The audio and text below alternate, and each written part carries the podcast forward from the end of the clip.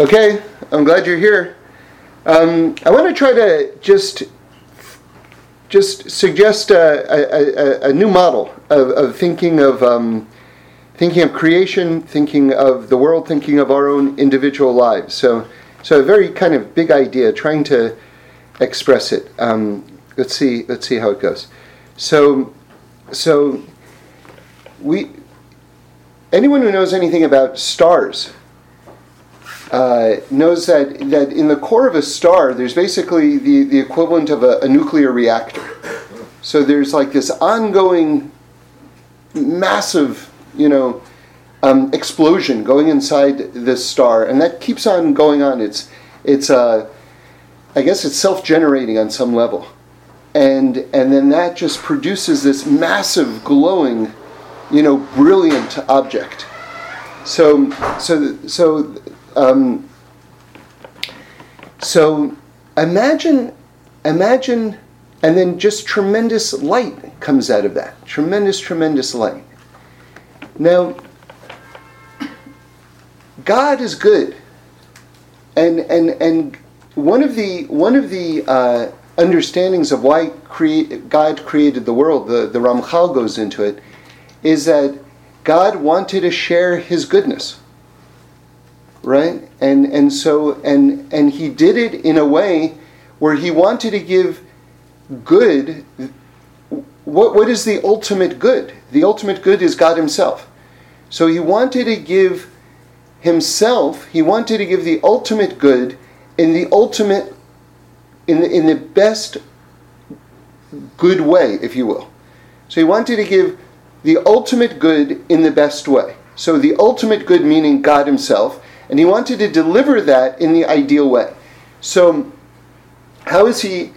How is he going to do that? So he creates a system because we have this concept called the bread of shame, which is that if someone gets something for free without working for it, then they feel they don't feel great about it. So, so in order to give the ultimate good in the best way, you have to give the good in a way where the person has earned it on, on some level. So that this whole world then becomes a staging ground so that people can earn the ultimate good that they're going to receive forever. Um, Re- Freeman said something beautiful yesterday. She, she, she said she didn't know where she saw it. I, I hope I'm quoting her accurately, but it was basically Life is the chance that you get to decide what you want to do for eternity. so, so eternity is this is this staging ground where um, where you get to receive in a way that you've actually earned all the good that you've done. But that means that there has to be a, a zone, a dimension where you actually get to earn the, the stuff. And that's this that's this lifetime right? And remember, remember the whole idea that that uh, that if you have anything infinite next to something finite, even if the finite thing is very large, compared to the infinite thing right next to it, the finite thing is is nothing, right? So so the life of the soul is is eternal. So that means that we live forever. So even though this lifetime, even if we have God forbid, hardship and things like that might seem very, very long. Nonetheless, when you compare it to the eternity of the soul, this life is, is nothing. Even if, God willing, we all live to 120, it's, it's nothing compared to the, the ultimate thing. So, from Hashem's perspective, from Hashem's perspective, it's like, you know, there's one of the all time greatest stories I ever heard. I, I wish I could tell you the Rebbe who said it. After after Tisha B'Av, which is, of course, the the day that we commemorate, you know, all the collective tragedies of the of the Jewish people, the first Shabbos afterwards, we're we're reading um, the Haftorah Nachamu Nachamu, right? Which means which means um, you know that that that uh, God is saying that my children be be comforted, be comforted, and it, it, famously it's it's it's doubled Nachamu Nachamu. Like one Nachamu could be enough right? Because that, that gets the point across. But it's it's it's a double nachamu nachamu. So so one of the explanations that I heard from that um, is is that is that Hashem says, you know something? Every the first Nachamu, everything you went through, you should know is ultimately for your benefit. And that's in, in light of what we're learning in the name of the Ramchal, that because why? Because you were able to earn your eternal reward. Right? So ultimately everything you went through, even if it was hard, was for your benefit. That's the first comfort, right? But listen to this. The second Nachamu is Hashem saying, but still I'm sorry you had to go through it. So that's that's an amazing that's an amazing Torah because it shows you how loving God is. And from God's perspective, even though this whole system has been built for our benefit, still nonetheless Hashem understands that they're suffering. And Hashem has compassion for them. So so that's that that's that's something. Now now I want to go back to this idea of the, the star, right? So you have this idea of God's goodness, right? If we want to compare it just for a moment to a star, that you have just like this idea of this light radiating out in the most amazing way. Remember, one of the one of the names of Hashem is Or Ein Sof, right? Which is which means light without end. So you have this idea of just light, just goodness, just truth, just like you know, beyond anything that we can imagine, dimensions beyond anything we can imagine, just radiating out in the most glorious way, right? But you have this idea that in the core of every star is this reactor which is generating generating this light. Now, the Kotzker Rebbe explains that one of the reasons why now we just we said the Ramchal, right? Now we're going to sort of like put them together one of the, we said that the Ramchal is talking about that God created the world for the purpose of sharing His goodness and everything like that. All that's true, but now we're going to look at it on a, a, another angle. Okay, so according to the Kotzker, God created the world so that to to elevate all the heavens, to elevate all of creation. Now think about the star now again. See, the idea is that this this dimension that we're in right now would be the core of the nuclear reactor the core of the star, according to this. Because basically, this is the lowest of all of the worlds. And when this world gets lifted up, what happens is all of the worlds get lifted up. So, in other words, this being the core of the reactor, when, when, when light gets generated in this world, the star shoots out even further and, and, and, and, and more expansively and, and, and brighter. So the, how does the core of the reactor work then? Now remember, each individual person, it says in the Talmud, if you save one person, it's like you save the world. So each person is compared to a world or a universe. So now, when each person overcomes challenge, what they're doing is they're producing light and they're keeping the entire system going. And the more you overcome a personal challenge, the more you generate like energy within the core of the reactor, so to speak. Do you understand? And the more light shoots out, and the more all of the heavens are lifted up. So, so this is something, and now listen to this amazing thing. Listen to this amazing thing everything you generate, all the wattage, all the light that you generate, right, you then get to keep yourself. so there's this amazing there's this amazing construct that God in his infinity has has has put into place where not only are you increasing light and raising up all the worlds, but at the same time you are becoming the personal beneficiary of every good thing that you're doing. So this is this is an amazing system. This is an amazing system. Now I'll tell you a story, a parable I heard from uh, Rabbi David Zeller, Allah Shalom. And he, he, he's, he said it, I heard him say it here in Los Angeles on a Shabbos, that um, there was a, a, a very, you know, wealthy man, and he wanted to build like the ultimate home, like like almost like a like a, almost like a palace for himself, you know. And so he sought out a, a great architect, and he said to the architect, "Build me your dream home." Right, like what you would imagine to be like the greatest home you could live in, right? So he he starts. The architect comes out and he he he makes plans for this thing, and and now the um, the patron says, uh, "Okay, great, go ahead and build it." So he starts to build it, and and you know, it, some of the supplies are, are hard to get. You know, like like I know, I'm, this is not part of the parallel. I'm just adding this, but you know, there's certain woods that like certain mahoganies, like like in like in South American forests, like you know they're hard to get, you know, and and some of those woods, by the way, are so hard. Like I, I saw this this uh, in an account I was reading about um, when Henry Ford was was making a tire factory in in the Amazon jungle, you know that that some of those um, trees are so hard they were breaking the saws the whole the in fact the whole wood cutting you know little factories were were literally like destroyed because the wood was so hard. Anyway these are all asides. So back to the parable. So anyway he finds that you know he has certain materials in mind but they're hard to get. And so he so he cuts back. He goes okay we don't need to get it exactly like that. We'll get it like this and now he starts to find that he's behind schedule and he's starting to run out of time a little bit so, okay, that whole wing of the house is not so necessary. you know, he starts to erase certain things and, and everything like this. By the time the house is finished, it's not the house that was originally designed.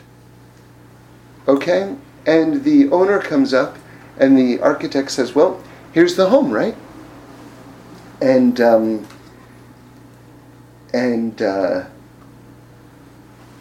he, he says to the, the owner, you know, you know, in, in, enjoy it or whatever it is, and and it's but it, it's it's not what he had designed. And the owner says, "Oh no, th- this is not for me. This this is for you." so so, you know, a, a, a lot of times we we go through life and and we don't fully appreciate that that God, in His infinity, in His love, in His wisdom, has designed a system which, on the one hand, is like raising up all of the heavens, but simultaneously, we're the complete beneficiaries, beneficiaries of it.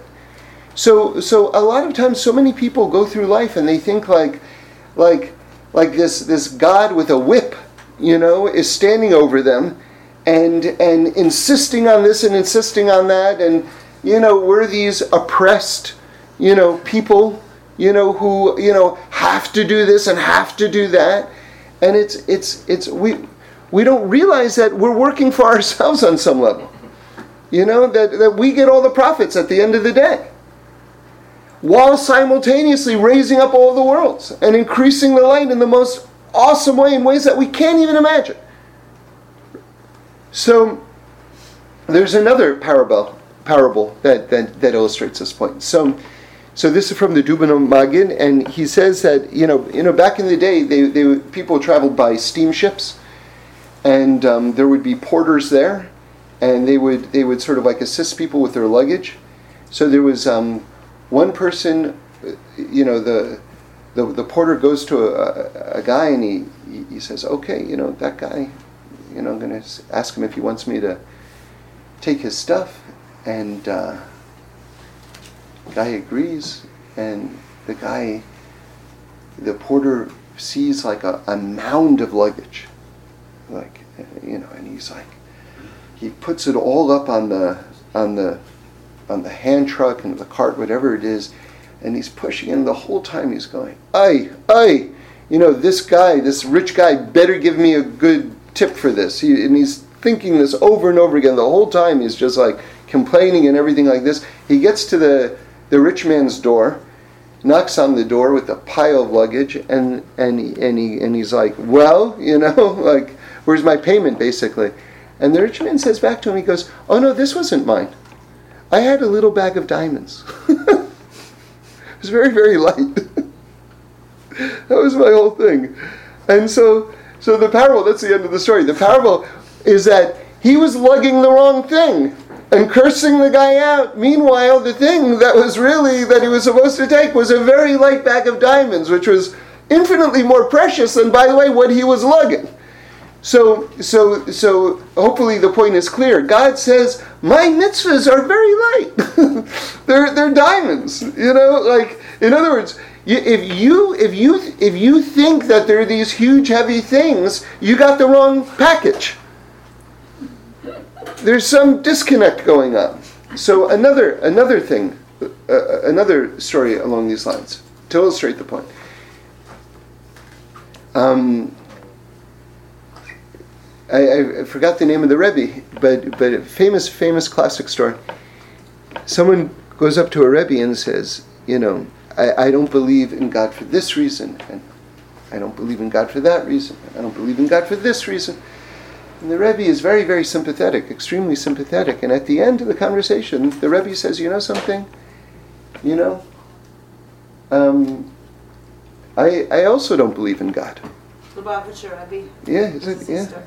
Yeah. So, so, so the person says, Rebbe, you, you don't believe in God? And he goes, Yeah, the God you don't believe in, I also don't believe in. right? And that's the end of the story. But the, the, the understanding is, is that because the God that we actually believe in isn't, isn't this God. Isn't this God. See, but for a person to understand that, See, because there is pain in the world and there is suffering in the world. And that's not that's not a joke. And so for a person to to to, to reconcile all of these things, they have to understand a very core understanding of, of Judaism and Torah, which is the goodness of God. Because none of these ideas work unless a person understands very firmly the goodness of God. Now, I just want to make one more point before we go into that. Maybe we'll go into that a little bit more. But getting back to this idea of the core reactor and the star, right? You see, with this in mind, you understand again what is generating that core reactor is is us confronting challenges and then overcoming them. Right? Now, in order for that dynamic to exist, what a person needs is free choice. See, it, you see how the entire structure, the entire universe, is built on free choice. Do you, do you see it there? And so, remember, we're learning it all the time, but, but now you'll see just how central this idea is. Like, uh, just re, let's relearn a piece of Torah in this context, and you'll hear how central it is. Remember, the Zohar says that basically the whole Torah can be put into the word Breshis. Right? That's the first word of the Torah. And then it goes even further that you can put all of Breshis in the first letter of Breshis. So if you can imagine, if you can imagine like this giant triangle or a giant pyramid, let's say, since we're in Shmos, the giant upside down pyramid being the Torah itself, all balancing on the base of Breshis, the first letter of the Torah right? So one of the levels of what Bays, the letter Bays, the first letter of the Torah stands for. Remember, in the the Torah is the blueprint of the universe. So this is the, the first letter, the first the, the entryway of the blueprint of the whole universe, right? Is this letter Bays. Bays is the number two, because it's the second letter of the Hebrew alphabet. So one of the levels of Bays is it stands for free choice because you can either do this or you can do that. In other words, you can go in one of two paths. That's free choice. And in order to have free choice, God has to create the illusion that He's not here. Because you then have to believe that He is here, and you then have to believe that because He's here, you need to do the following. So you see how all of existence then becomes built on not just free choice, but the necessity of God being concealed in this world. See that, that the entire everything revolves around this. And then you say, but why would, why would God conceal himself? God is so good. Why would he want to conceal himself? Now remember again, this lifetime is like that. And you yourself are the beneficiary of everything, of every effort, of every minute effort that you go through. There's a famous story, I think it's told about the wife of the Vilna Gaon, if I'm not mistaken, where, I don't know, it's a whole thing. I'm, I'm just kind of cutting to the, to, the, to the chase. I don't remember all the details. But basically, they, they, she asked someone, or her best friend asked her, whatever it was, someone to explain, to, to, to, to visit them after they've gone to the next world, to come and to explain what the next world is like. And, and, and they say, Do you remember that time where we left the house and there was someone who was leaving and they wanted to do some chesed, some, some act of kindness or charity or whatever it was, and someone was leaving or what, whatever it was? I don't remember the details, but, but the point is this one of us raised a finger to point to the person who was leaving, right? You know, it was like as a way to try to catch the person, whatever it was. It was just a small effort that was part and parcel of trying to do this, this act of kindness that they weren't able to do in the story, by the way. And the person came back from the next world or communicated in a dream. I don't, I'm not sure exactly what it was, but communicated do you remember when you lifted that finger? You can't even comprehend the levels of reward wow. that come from your lifting that finger to point at that moment. So we we we have no idea. We we have no idea. We have no idea. And then the question is is that is that who do you want to be? Think of that Porter story again. Do you want to be the person in every version, like it says in Pirkei Avos? Everyone's got a share in the world to come. You have a, every single person, right? You can't. In fact, this is. It's going to sound like a joke, but it's not a joke. This is a Rambam. This is a real Rambam. An explanation of why there are so many mitzvahs. All right, and the Rambam explains on one level there's so many mitzvahs so that you can't get through this world without doing something right. Sounds like a joke, right? You can't get through this world without doing something right. So, so, you know, we even have this concept that, like, um, that, like, for instance, when the Jews were going into Israel initially, that that there was a, a delay basically waiting for the nations of the world that were dwelling there at the time and who were doing all sorts of like idol worship and child sacrifice and all sorts of horrible stuff that God was waiting for them to to to just um, reach that point of no return in terms of in terms of lack of righteousness before they were exiled from the land. So, in other words, we, we have this concept of a God who's very, very patient, even when he's dealing with people who are like steeped in child worship, uh, child uh, sacrifice, and, and avodah zorah. That it wasn't just sort of like, hey, you guys get out of here. I know you're doing a lot of. So, in other words, just the concept that that that almost everyone is doing something right.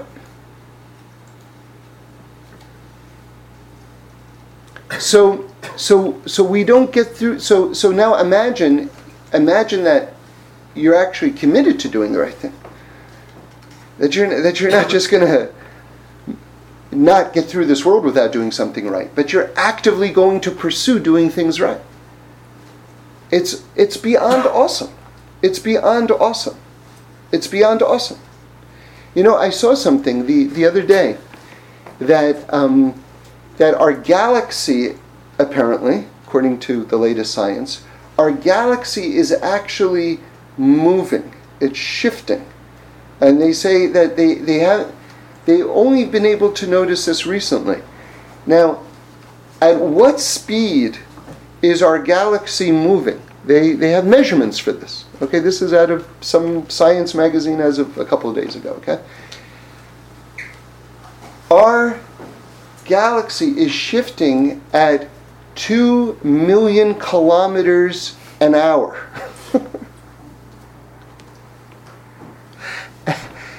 now imagine for a moment how vast the universe is. Can you imagine? You're heading somewhere at 2 million kilometers an hour. Not only do you not feel any movement, but you're not even close to getting anywhere yet. I mean, not even remotely close to getting anywhere yet.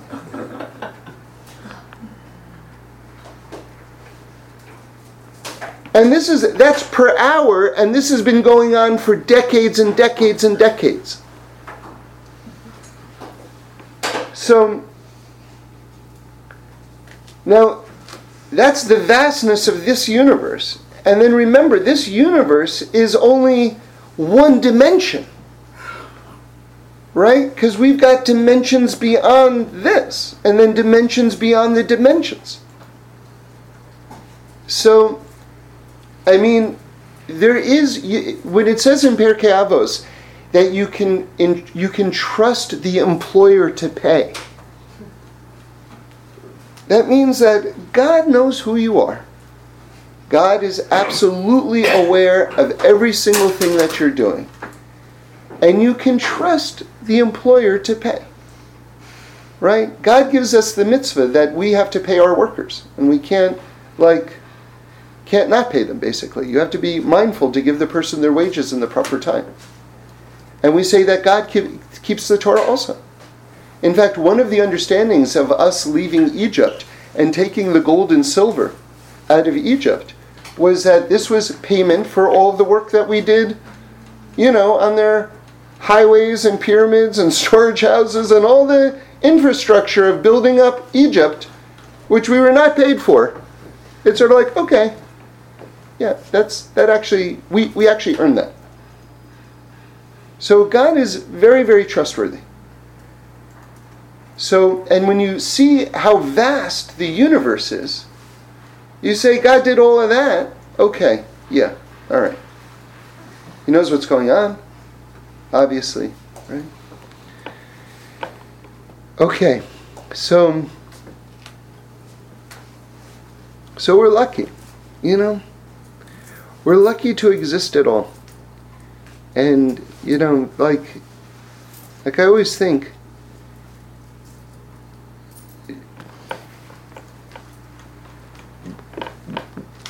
we, we, we have to make sure that we're, we're, we're thinking intelligently. And, and, and one intelligent thought is to is just to understand that this world does not have to exist at all it doesn't there doesn't you know what i mean? Like we we we tend to join the idea of our lives and reality and everything like that. Step number like eight. No there's so many steps before this. And if we understand and appreciate from the from the from the outset that this world absolutely doesn't have to exist at all and that we're lucky to be part of this story at all you know, when, when my first child was born, they had outside the window above a restaurant, um, it was a Hard Rock Cafe. It's not there anymore, but this was on La Cienega, outside, right outside of uh, Cedar Sinai. They had the, the world population sign above the entrance. And it was like one of those things, maybe you've seen them. I, I haven't seen one in a, in a while, but there was a while when they used to pop up around. And you see these rolling numbers you know, rolling numbers, like, you know, and, and I remember as my wife is giving birth, I was, you know, filming it. Well, she wasn't giving birth at that point yet, but she was like, you know, pretty close. And I remember looking out the window and filming the sign and saying to my son, you know, I, like, you, look, you get, you know, you're invited to the party. This is like God is throwing a party, and everyone who's alive, God you're on the guest list. You made it. You made it. So, so what are the obstacles for us understanding this? Okay, maybe we'll just transition. So um, the the the, Maor VaShemesh quotes the, the one of the great Hasidic masters. Um, who has an unbe- unbelievable interpretation. Like, just this is like you want to see a, a classic bit of Chassidus, just classic. This is in Devarim, uh, chapter 5, verse 5, if you want to see it for yourself. And Moshe Rabbeinu is, is talking about the, remember in, in, in Devarim, the last book of the Torah, which is Deuteronomy, which Moshe started saying this month, the first day of Shvat. We're a few days into Shvat right now.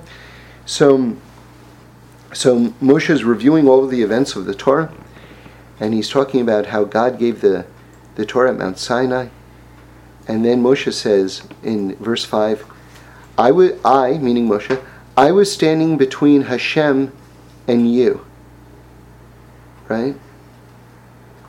At that time to relate the words of Hashem to you, for you were afraid of the fire and you didn't ascend to the mountain. Saying, right? So it goes on. But but here's the key part. Uh, I'll read it in Hebrew, the beginning part. Um, it says, Anochi omeid bein Hashem uvinechem. I was standing between Hashem and you. So, so let's just take a step backwards, just so you understand why I'm telling you all this. What are, what are the obstacles to understanding everything we've been talking about right now? So a lot of it is um, ego. A lot of it is ego. And remember, it's always, uh, I always feel um, that it's necessary to explain that ego does not mean self esteem. Every single person has to have self esteem. That's the engine that allows you to move forward. You have to think that you're good. You have to know that everything that you do is precious and valuable, right? But when we talk about ego, what we're saying is we're talking about the downside of that. When you attribute power to yourself that you don't have, right? So you want to get rid of your ego but you never want to get rid of your self esteem, right?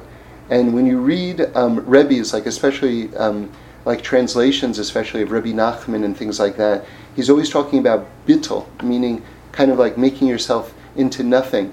But understand very, very well, he's not talking about getting rid of your self esteem, right? That's a, that's a, a, it's a danger of reading um, certain holy texts because they, they assume that you know that. Okay, so so just very important. But but ego you got to get rid of. You can't you can't think that you have power that you don't have because God is running the world. All right. So listen li- listen listen to this. So it says Anochi means I in Hebrew. Okay? So it says Anochi omeid bein Hashem uvinechem. I, the ego, stands between God and you. that when you have a big sense of I, a big sense of ego, when you imagine yourself to be the center of the universe, right? That's what stands between you and Hashem. That's what blocks you and Hashem. So that's that's a giant Torah. That's a giant Torah, and I, I'm going to relate another teaching to that because you'll see it's saying the same thing, but just it's good to hear it again in another context. The very first thing that we say, or that we're supposed to say, when we wake up in the morning is Moda ani lifenecha, right? That I, I, gratefully thank you, God, you know, and and and uh, Melech Chai v'Kayem, living king, you know, who, who believes greatly in, in us, you know, who we believe greatly in and who has great confidence in us as well.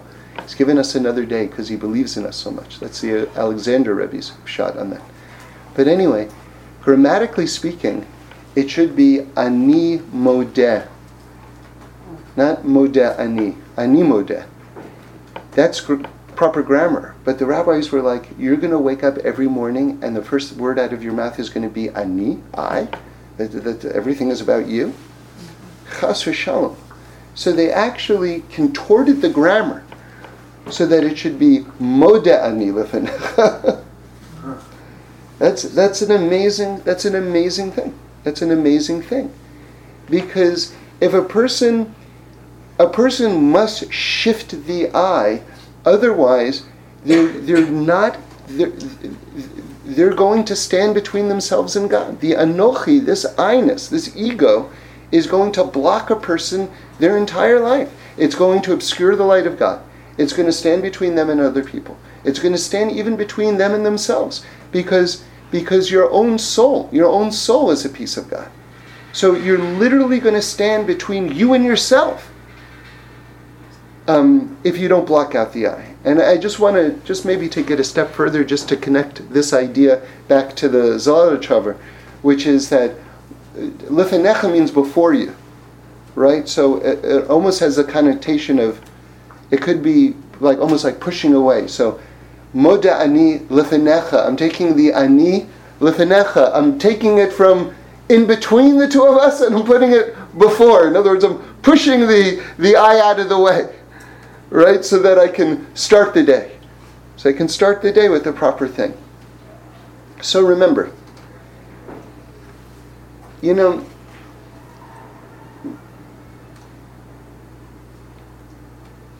how a person has what a person's attitude. I heard Rabbi Green say one time that 99% of life is in your head. Right? Meaning to say how you're able to get through life. It's and by the way, you should know every single person has a religion. Every even the greatest atheist has a religion. You know what their religion is? Their religion is there's no God. In other words, every every single person has a belief system. How would you define the word religion? It's a belief system. Every single person has a belief system. There is no person who doesn't have a belief system. Their belief system might be there's everything is about me and this world and what I can grab my hands onto, right? So you say, ah, that person has no belief. What are you talking about? That person has a very hardcore belief. He believes it's all about him and what he can grab his hands on, and that's what it is. So there is no person without a belief system. Every single person has a belief system. And every person, by the way, is going to ruminate over the same several categories over the course of their entire life money, food, sex, shelter. It's basically what you're going to be ruminating on your entire life. God, hopefully. Right? That's it. And it's going to be, you're going to be approaching those categories from like different angles over the course of your life. Which means that you will, whether you consciously design a belief system or don't consciously design, whether you're just incredibly reactive your entire life, either way, a belief system is going to fall into place. So the question is, what, wouldn't you like to consciously construct your belief system? How about, how about this? Wouldn't you not only want to consciously construct your own belief system, wouldn't you want to receive all of the wisdom of the ages in terms of your belief system? Wouldn't you want your belief system to be filtered through the prophets who heard from God and through God Himself, who's trying to actively guide us through our lives? Wouldn't that be the ultimate? To actually see this world as it actually is? So that's what Torah is doing. That's, that's what we're doing when we're, when we're learning together, when we're studying, when we're doing mitzvahs. Remember, it says Naaseh v'nishma. What, is, what does that mean, Naaseh v'nishma? These are, they say, the, the, the, greatest words that the, the Jewish people ever spoke. Naaseh v'nishma. What does that mean? That means we will do and we will hear. In other words, we put the hearing before the doing, meaning to say that we just understood as a premise God is good and we're going to do it. Okay, you'll explain to me later how it makes sense. Remember the, the famous story they were singing in at 770 at, at Chabad, they were singing, We want Mashiach now, we don't want to wait. They were singing it to the Rebbe on, or with the Rebbe on Shabbos. So someone came up to the Rebbe and said, We know that it, our tradition is that Mashiach doesn't come on Shabbos. So what are they doing? They're singing, We want Mashiach now, it's Shabbos, we don't want to wait. So the Rebbe said back to the person, you know what? Let Mashiach come, and then he'll explain how he came on Shabbos.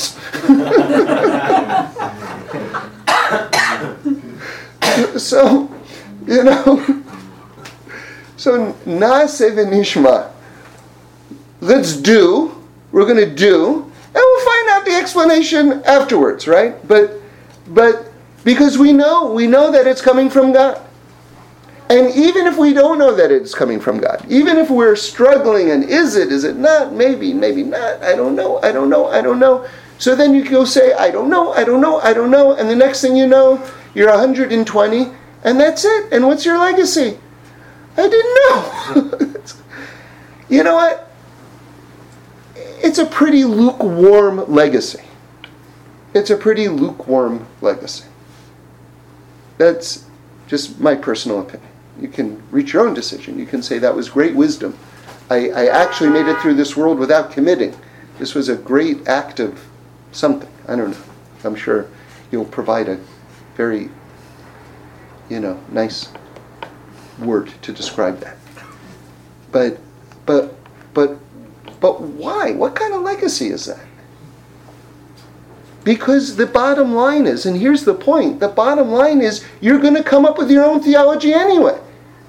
Everyone is coming up with their own theology anyway. So I, I think someone can do better than, you know what my great theology was? I didn't know.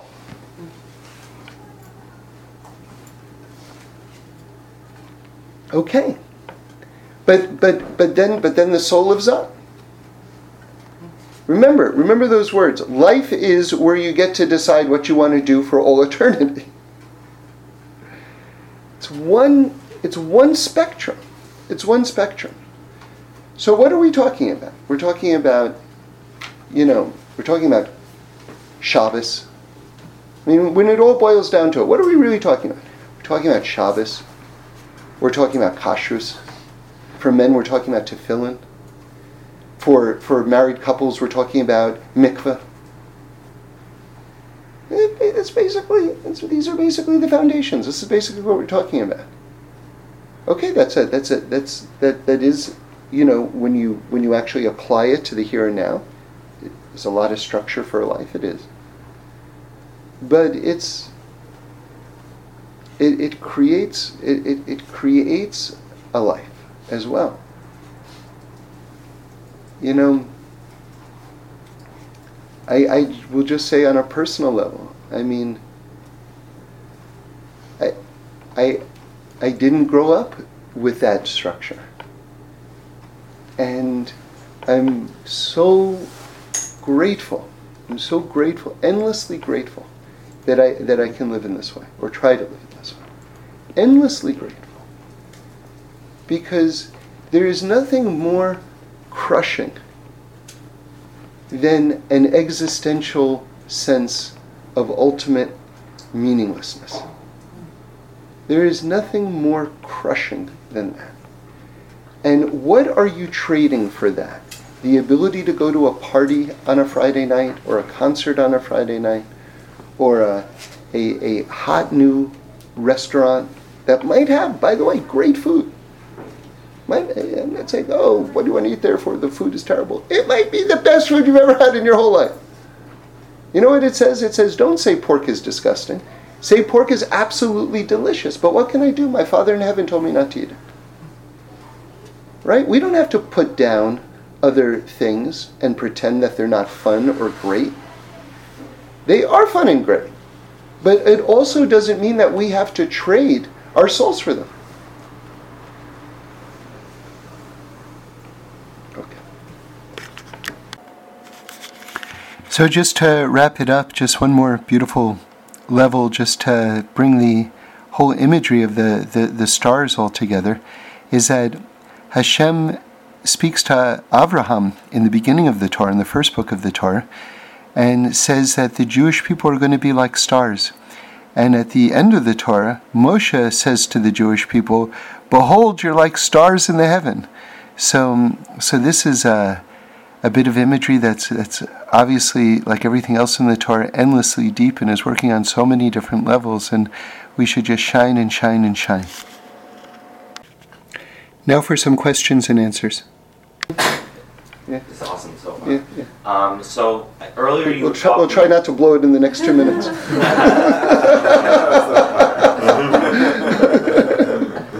um, earlier you were talking about you know the pain and the struggles that people go through, and that uh, I guess like the harder the challenge and we overcome it, we're our own universe and Yeah. making it shine brighter, Right. and f- we're also getting the reward. Right. That I understand on like a logical level, but Yeah. when someone is struggling Yes. emotionally, Yes. How do you like saying you you know the, the universe is so vast if you understood god's plan Right. you would know that this is for your benefit Right, yes. so is there some sort of language on an emotional level to tell someone You know, I gotta, that? I gotta, when it, when it, when it comes to situations like that, you just gotta be a person's friend. It's like there are certain times when you can try to learn with them and be logical with them, and there are other times when you just have to give them a hug and, and maybe even cry with them. And, and that's what it is. And if a person has wisdom, they know when, when each of those times is the right time. You know, like I always remember the probably the greatest comfort anyone said to me when my mom had left the world was they saw me in shul, it was after Shachris, and it was during the week, and someone I didn't know very well, and they came up to me and they just kind of looked at me and they went, no, they just kind of raised their shoulders and gave me a sad face, and I responded in the same way, and then they walked on. And they didn't say one word to me. And I remember that as being the nicest thing anyone said to me. Because I didn't want to hear any speeches. You know, they were there, and it was real, and that was it. So, so you, it's it's allowing yourself to be with another person in their suffering, and to know, you know, it says in Pirkei Avos that you don't try to console a person when they're in front of their dead. So when a wound is super fresh for a person, usually speaking, they're not even eligible for an explanation. And you have to kind of appreciate that. That's just our humanity at work at that point. Um, there's a great story, um, I think it's in Holy Brother, that uh, Reb Shlomo was in the hospital. He was a patient in the hospital. It may have been when he was having his pacemaker put in, I don't know. And the one of the hospital workers came to his hospital room and he wasn't in his bed. And they were like, you know, he's, you know, like very much a patient in the hospital at the time. They were like, where is he? Where is he? They found him in another um, room in the hospital. He was going, doing Bikur Cholim. He was giving, he was visiting the sick. So this is awesome. This is awesome. And they asked him, you know, you're going to recover and then you'll be able to do Bikur Cholim. You'll be able to visit the sick. Why are you doing it now?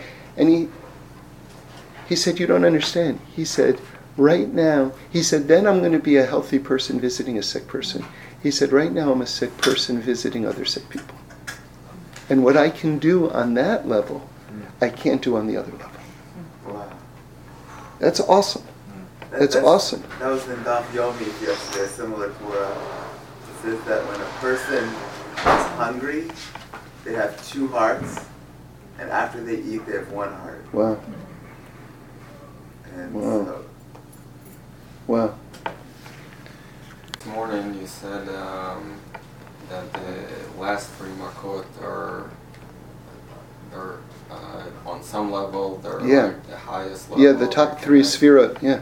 Can you explain how? And because it's the parsha of the week, maybe that's something that will. Well, it's getting to the head, you know? I mean, basically, it's on a very simple level. You've got the, the, the, the plagues are divided up into the bottom seven and the top three, and that's the, how the sphirot are also organized. There's the top three and the bottom seven. It's an exact parallel. It's very, very deep, the connections, but basically the top three correlate with the, with the mind. You know, Chachma, Bina, and Das, you know, and um, and that that every human being's faculties are divided up into two categories.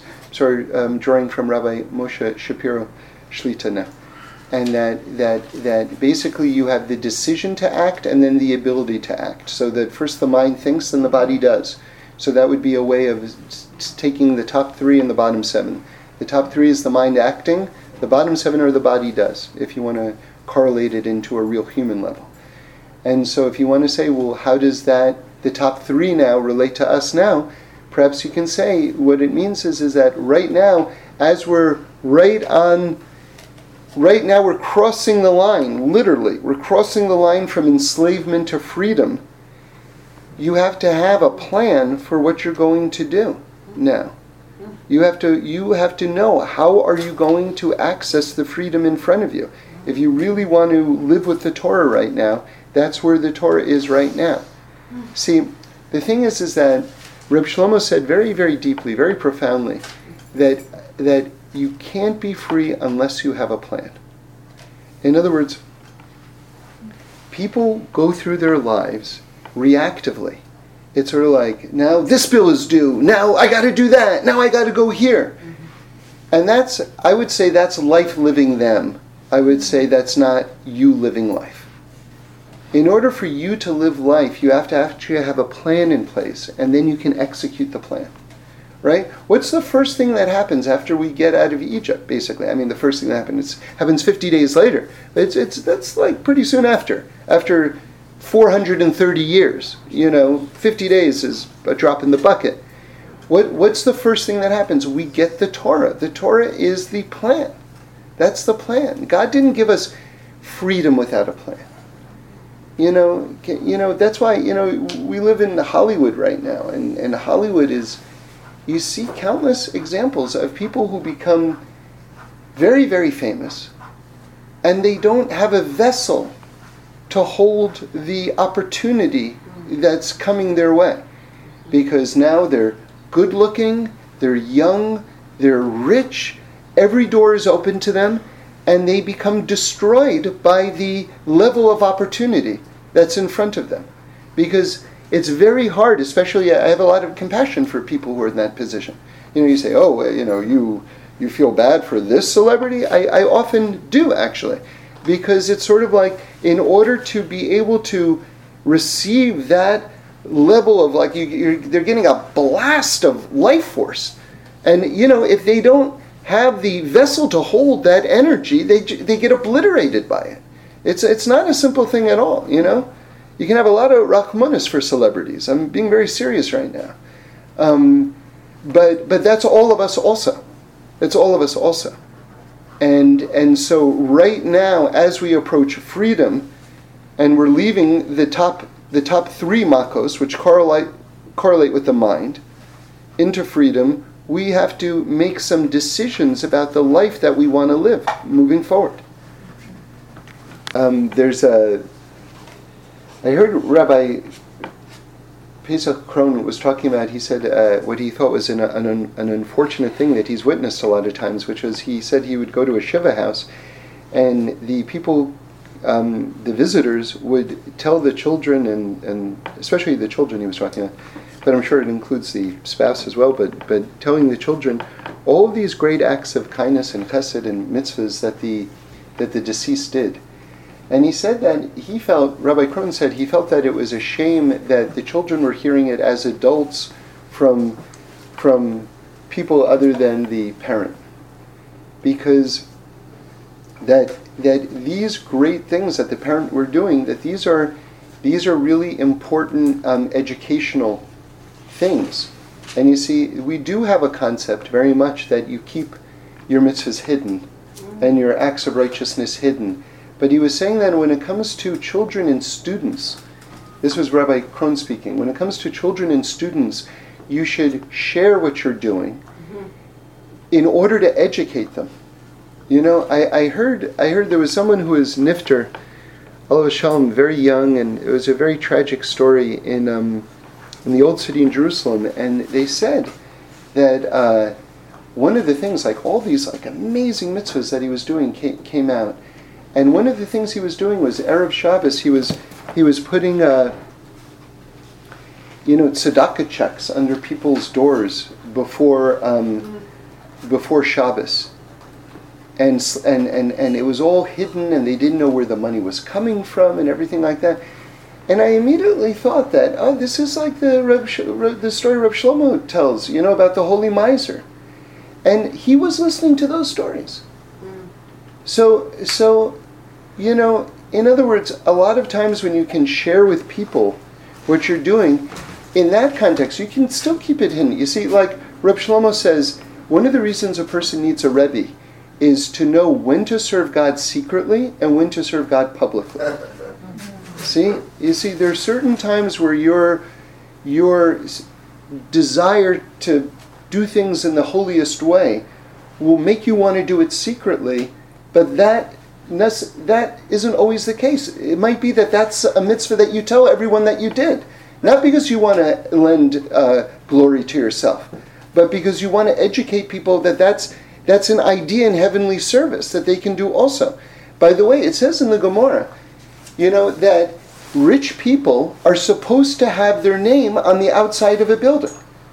That that is that they're supposed to do that. So sometimes people go, "Oh, look, he, did it so he could have his name on the building."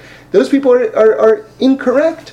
They don't understand that there's a psychology among very rich people that if they see someone's name on a building, that they say to themselves, "I should also have my name on a building." and and that they will then donate a, a, a major building themselves, and that that's that that's that at that level that that's righteousness at that level, right? That's not trying to seek glory for for the for their own self. So so um, so anyway, um, we should just know that that that that ego. You see, the Yetzer Hara is very tricky. The negative inclination is very tricky. Sometimes it'll even come to you to tell you to be righteous or what you perceive to be righteous in a way that it's not the proper way to be righteous in that way. In other words, to keep this a secret when you should actually be public with it. But again, that's what you need. That's one of the things you need a Rebbe for. You have to ask them, like, is this something I keep secret or is this something I tell? But in general, you should know there's a heter, so to speak. There's permission, so to speak, to share with children and students. Right? That because that's it's it's it's it's a different level. Yesterday, you, you said something about um, that in every parsha applies to what's going on. Yeah. And because, I just wanted you to remind me how you said that it's not just like, oh, it, it happens to be that it coincides, but that. Right. Yes. Okay. So I, I'll um, say it again. that's Yeah. One thing. Yeah, let me let me say Yeah. that one first. So so the idea is that um, whatever is going on in the Torah, the weekly parsha is going on in the world, and I wanted to make a distinction that this isn't a form of holy fortune telling, right? That you know, but rather, it, it's more it's more concrete than that. As as I heard, I saw Rabbi Wolfson say one time, um, Shlita, that that that the that God takes the letters of the, the, the, the weekly parsha and he weaves them into the fabric of reality. So, in other words, what you're experiencing is the parsha. It's not some, some that the parsha is predicting what's going on. You are actually living the parsha itself. You're living the Torah itself.